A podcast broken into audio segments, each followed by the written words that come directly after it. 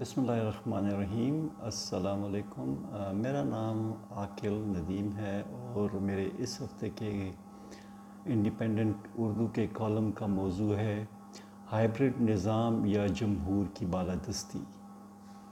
سابق وزیر اعظم نواز شریف، مولانا فضل الرحمان مریم نواز شریف، شیخ رشید اور D G I S P R کے پچھلے کچھ دنوں کے بیانات سے یہ واضح نہیں ہوتا کہ پاکستان میں رائج ہائیبرڈ نظام کتنا مخلوط ہے۔ وزیر اعظم عمران خان کے مختلف بیانات اس بیانیوں کو تقویت بخشتے ہیں، جب وہ کھل کر کہتے ہیں کہ جنرل انہیں اس لیے نہیں پکڑتے کہ وہ بدعنوان نہیں ہیں۔ اور نواز شریف اور اپوزیشن اس وجہ سے گرفت میں ہیں کیونکہ فوج ان کی بدعنوانیوں کو پکڑ لیتی ہے۔ وہ کھلا اشارہ دے رہے ہیں کہ ملک کے عزیز میں پارلیمان اور عوامی اور عوام سیاسی قیادت چننے کے بارے میں صرف تماشائی ہیں اور پسندیدہ اور ایماندار سیاسی قیادت کے بارے میں اصل فیصلہ فوج ہی کرتی ہے۔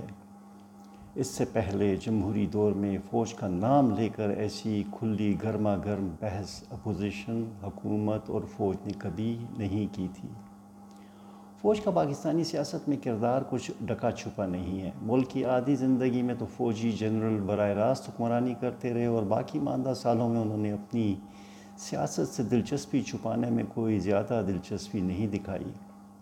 آئی ایس آئی کے سابق سربراہ جنرل حمید گل کا آئی جی آئی کا بنانا اور سیاستدانوں میں پیسے تقسیم کرنا اب کوئی خفیہ بات نہیں رہی۔ اسی طرح انتخابات میں مداخلت اور مثبت نتائج حاصل کرنا کس سے چھپا ہوا ہے؟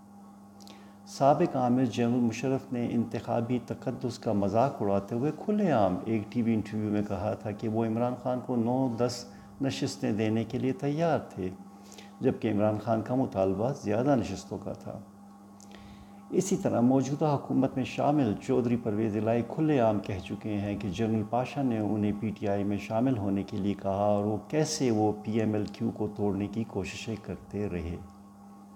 پی ٹی آئی کے دھرنے اور اس سیاسی شدت پسندی کے دوران ایجنسیوں کا کردار اب کھل کر سامنے آ چکا ہے، جس میں جنرل ظہیر الاسلام کا سابق وزیر اعظم کو استعفے تک دینے کا مطالبہ شامل ہے۔ بلوچستان حکومت گرانے میں سابق وزیر اعظم نے کھل کر سابق corps commander general Asim Bajwa کا نام لیا ہے۔ ڈان لیکس میں فوجی ترجمان کی حکومتی نوٹیفیکیشن کو مسترد کرنے کی ٹویٹ، سیاسی معاملات میں مداخلت اور سیاسی حکومت کی سختی کرنے کی واضح کوشش سمجھی گئیں۔ ان سیاسی سرگرمیوں کے علاوہ مختلف عسکری ادارے مبینہ طور پر اپنے جنرلز کی تعریف و توصیف کے لیے تشہیری مہم بھی چلاتے رہے ہیں۔ اس سلسلے میں شکریہ راحل شریف مہم سر فہرست رہی ہے۔ ایک سرکاری ادارے کے سربراہ کو اپنی تعریف و توصیف میں لوگوں کے ذہن ہموار کرنے کی کیوں ضرورت پڑی؟ کیا یہ حکومتی اداروں کی ذمہ داری میں شامل ہے؟ نواز شریف کی حالیہ جارحانہ تقریروں کے بعد سخت حفاظتی ریڈ زون کے ڈی چوک میں جنرل باجوہ اور جنرل فیض حمید کے تعریفی بینر یکا یک کون آویزاں کر دیتا ہے؟ ان کی کیوں ضرورت پڑتی ہے؟ ہماری تاریخ میں سول ملٹری تعلقات اس قدر پس درجہ پر کبھی بھی نہ تھے۔ سیاسی معاملات میں اس قدر بلا جھجک اور بے باک مداخلت کبھی دیکھنے میں نہیں آئی تھی۔ اس قدر کھلے پیمانے پر اور عام عوام کی سطح پر ان تعلقات اور مداخلت پر گرما گرم بحث کبھی بھی سننے میں نہیں آئی۔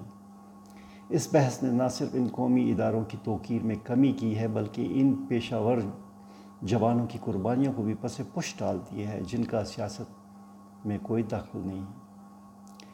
پچھلی کئی دہائیوں کے تجربے سے واضح ہو گیا ہے کہ فوجی نظام، نیم فوجی نظام اور جمہوری نظام اس عدم توازن اور مداخلتوں کی وجہ سے پاکستان میں ناکام ہو چکے ہیں اور انہوں نے ہمیں سوائے سیاسی عدم استحکام کے کچھ بھی نہیں دیا۔ اس بندوبست نے ملک کو دو لخت کیا اور اب ایک صوبے میں فعال بے چینی کو فروغ دے رہا ہے۔ اس نظام نے کسی بھی وزیر اعظم کو چین سے حکمرانی کرنے نہیں دیا اور یقیناً یہی حال تمام منصوبہ بندیوں کے باوجود موجودہ وزیر اعظم کے ساتھ بھی ممکن ہے۔ سیاسی حالات بدلنے میں دیر نہیں لگتی اور آج کے چہیتے اور لاٹلے کل کے ملک دشمن بھی قرار دیے جا سکتے ہیں۔ اس لیے ضروری ہے کہ اب یہ کھیل ختم کیا جائے۔ یہ تماشا زیادہ دیر نہیں چل سکتا۔ اور اگر اسے اسی طرح چلانے کی کوشش کی گئی تو یہ ملک کو ناقابل تلافی نقصان پہنچائے گا۔ کبھی نواز شریف لاڈلے تھے اور اب نیا لاڈلا عمران خان ہے۔ اداروں کو لاڈلوں کا کھیل بند کرنا ہوگا اور عوام کی رائے کو مقدم جاننا اور ماننا ہوگا۔ جمہور کی آواز کو سبوتاش کرنے کی کوششیں بند کرنی ہوں گی۔ اب ہم ملک کی سیاسی سلامتی کے معاملے میں ایک خطرناک موڑ پر آ گئے ہیں، جس میں پارلیمان میں پینسٹھ فیصد سے زیادہ آبادی کی نمائندہ جماعتیں اس ہائیبرڈ نظام کا خاتمہ چاہتی ہیں اور مختلف اجتماعات میں لوگوں کی ناقابل یقین اور پریشان کن نعرہ بازی سے عوام میں ہیجان کا بھی اندازہ ہو رہا ہے، جس سے یہ قیاس کرنا مشکل نہیں کہ اگر طاقت کا استعمال کیا گیا تو یہ احتجاج پورے ملک میں پھیلے گا۔ اور عوام اور اہم قومی اداروں کے درمیان ایک وسیع خلیج پیدا کر دے گا۔ یہ بڑھتی ہوئی خلیج کسی کے لیے بھی بہتر نہیں، اور نہ ہی کوئی انقلاب یا اس کی دھمکی ملک کے مفاد میں ہے۔ اس لیے اب یہ ضروری ہے کہ عوام کی نمائندہ پارٹیاں پارلیمان اور فوج کے درمیان ایک میساک کیا جائے، جس کے تحت ملک میں حکمرانی کے نئے اصول وضع کیا جائیں اور حدود و قیود طے کی جائیں۔